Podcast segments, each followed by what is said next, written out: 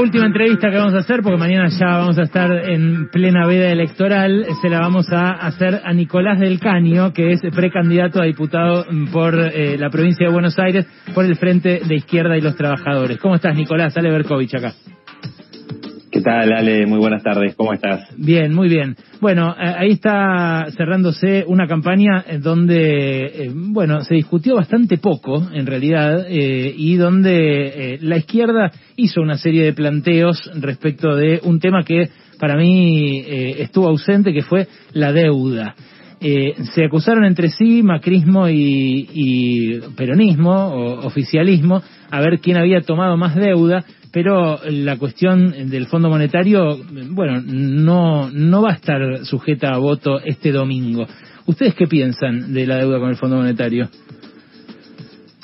Bueno, Ale, vos lo ilustraste bien en, fondo, en el documental, lo que significa eh, todos los planes que lleva adelante el Fondo Monetario Internacional y a dónde conduce, ¿no?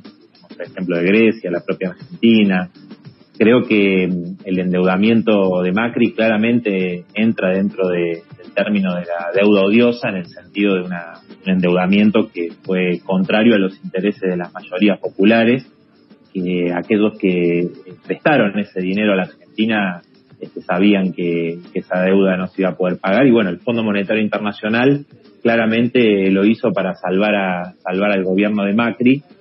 Creo que está más que en evidencia, ¿no? Esta deuda fue para financiar la fuga de capitales de los grandes grupos económicos de la Argentina. Están los números, están los datos, cuáles fueron esas grandes empresas, cuántos fugaron.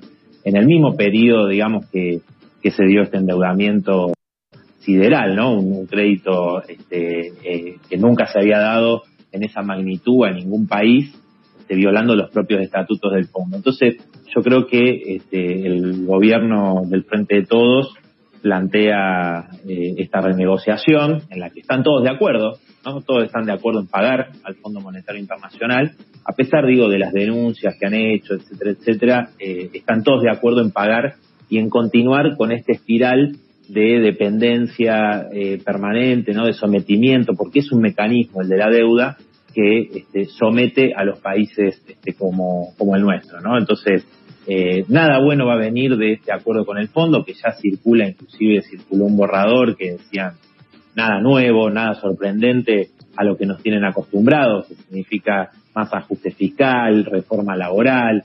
Bueno, creo que en ese sentido eh, la izquierda tiene que estar en el Congreso porque es la única fuerza política que rechaza el acuerdo con el Fondo Monetario Internacional y que denuncia esta deuda planteando un, un desconocimiento soberano. Es decir, nosotros creemos que hay que hacer un desconocimiento soberano. Bueno, hay gente esta que deuda, esta alternativa, pagarla. Hay gente que esa alternativa le da un poco de miedo y piensa, ¿qué, ¿y después qué? ¿Y después qué?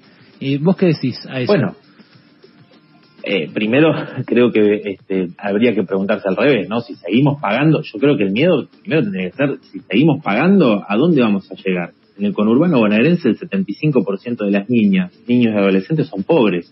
O sea, endeudando, pagando este, durante todos estos años llegamos hasta acá. Entonces, eh, primero digo, eh, yo el miedo es si seguimos pagando es este, otro redoblar aún más las cadenas del país. Entonces, yo creo que es una medida que tiene que ser parte de un conjunto de planteos, ¿no? Que nosotros venimos haciendo como una banca estatal única para este, preservar los ahorros de este, los, de los pequeños ahorristas y que el ahorro nacional se concentre para poder otorgar créditos baratos a pequeños comerciantes, a trabajadores.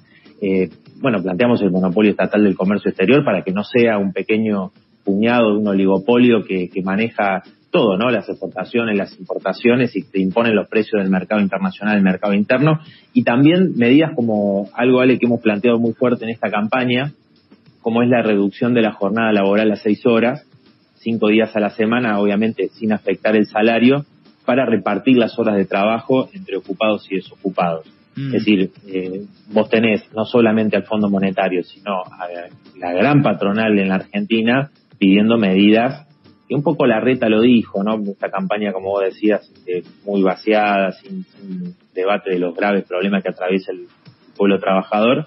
Bueno, él dijo que este, había que eliminar la indemnización por despido, planteó una suerte de modelo parecido al de Chile, donde el trabajador es el que va haciendo el aporte a un a una caja, a un fondo donde después él mismo se paga la indemnización. Bueno, lo que quieren hacer es flexibilizar aquellos sectores de trabajadoras y trabajadores que aún mantienen conquistas históricas, este, que están registrados, que tienen este, derechos laborales que se han conseguido con la lucha de la clase trabajadora, porque convengamos que ya hay una gran parte de los trabajadores y las trabajadoras que no, que no tienen derechos laborales, que se avanzó en una flexibilización laboral eh, en los 90 que después eso no se revirtió. Bueno, parcialmente. Solo parcialmente. Parcialmente, bueno.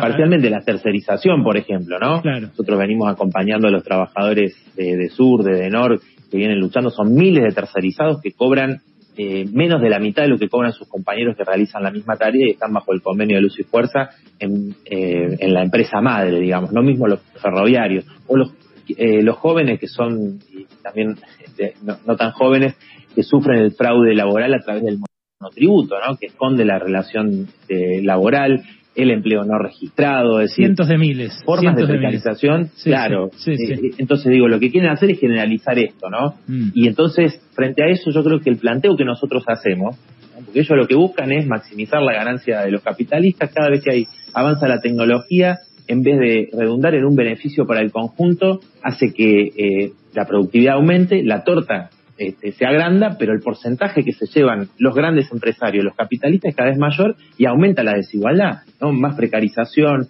salario, bueno, el salario ha caído brutalmente. Entonces creo que este planteo nuestro es muy importante, no es un planteo electoral, eh, sino que es un planteo que, eh, más, más, allá de un proyecto de ley, es para discutirlo en las organizaciones de trabajadoras y trabajadores, tanto en los sindicatos, los trabajadores ocupados, como también en los trabajadores desocupados, en todos los trabajadores precarizados, para terminar con la desocupación y la precarización laboral. Eso es lo que plantea el Frente Izquierda, a diferencia de, bueno, la mayor parte de las fuerzas políticas, si vos escuchás no solamente eh, la reta, Juntos por el Cambio, o lo escuchás a Esper, a Milei. Ahora te quiero preguntar por ellos, pero antes está Alejandro Huel con una pregunta también. Adelante, Wally.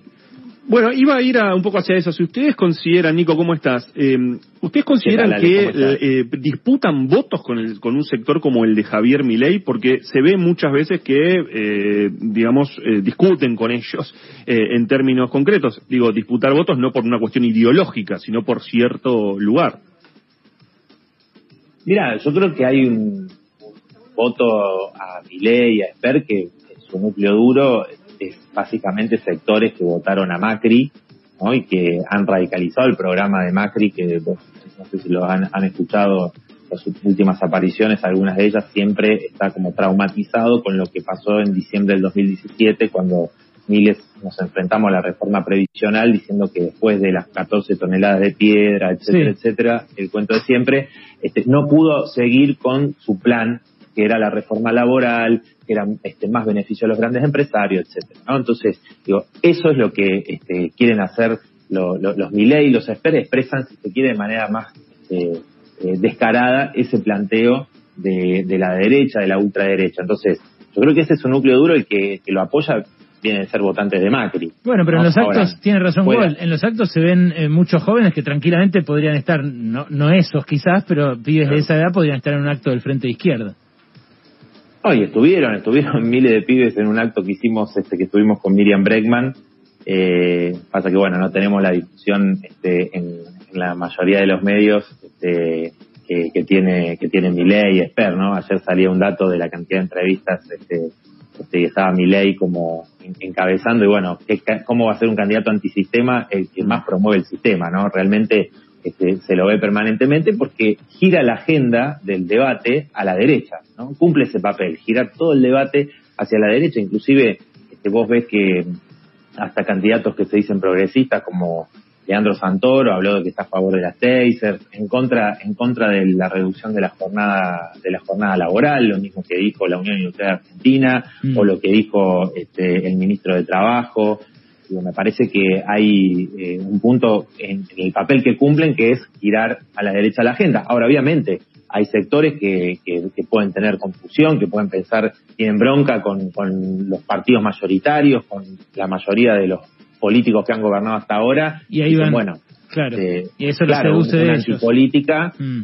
que nosotros, obviamente, a toda esa gente le decimos realmente para castigar a los partidos que nos han venido gobernando y que ponen una alternativa desde abajo, desde la clase trabajadora, Y la última, eh, tiene que ver con eh, algo que a mí, que, que soy eh, muy crítico de la gestión económica de este gobierno, que me parece que enfrentaron la corrida de octubre del año pasado con un ajuste fiscal tremendo que está costando ahora incluso la recuperación del año que viene, pero hay una medida que el año pasado me pareció muy adecuada, eh, y a la vanguardia incluso de muchos países que lo discutieron y que no llegaron a aprobarlo, que fue el aporte extraordinario de las grandes fortunas, el impuesto a las grandes fortunas, conocido popularmente. Ustedes eh, que tenían en ese momento, en esa discusión, eh, una participación parlamentaria, una banca, no me acuerdo si eras vos el que lo ocupaba en ese momento, porque es rotativa y la van cambiando, pero se abstuvieron. Eh, ¿Por qué se abstuvieron? ¿Y por qué le, qué le podés decir a, un votante tuyo que esté de acuerdo con cobrarle impuestos a los ricos respecto de una eventual discusión el año que viene si te toca ocupar una banca? Bueno, mira, nosotros teníamos tenemos un proyecto de impuesto a las grandes fortunas que es este, muchísimo más abarcativo y que no planteaba que una parte de, de esos recursos fueran a promover el fracking por un lado o subsidio a empresarios como planteaba el, proyecto que presentó el oficialismo. Sí, un artículo ¿cuántos no era, ¿cuántos, ¿cuántas bancas tenía? ¿no? Es decir, ¿Cuántas bancas tenía en ese momento la izquierda para impulsar el proyecto propio? Bueno, nosotros teníamos este, en ese momento dos bancas en el Congreso Nacional. Bueno, por eso, con dos bancas no por eso te digo, nosotros, no, no, nosotros, por eso, en ese momento el, el proyecto iba a salir, digo, nosotros, eh, la abstención también tiene que ver con que era un proyecto que contemplaba algo que nosotros no estamos de acuerdo, nosotros no promovemos el fracking, el extractivismo para nada, este, y no estábamos de acuerdo porque nuestro planteo era que tuviera una asignación especial, específica a IFE para todas las personas que se habían quedado sin trabajo en la pandemia. Y somos de la fuerza política y lo han planteado portales especializados que más proyectos presentamos para beneficiar al pueblo trabajador ante las consecuencias de la pandemia y obviamente esa agenda no es la que les interesa tratar.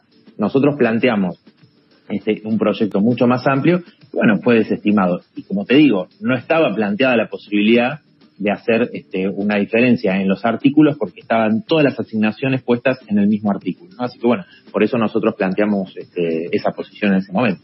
Nicolás, gracias. ¿eh? No, por favor, gracias a ustedes.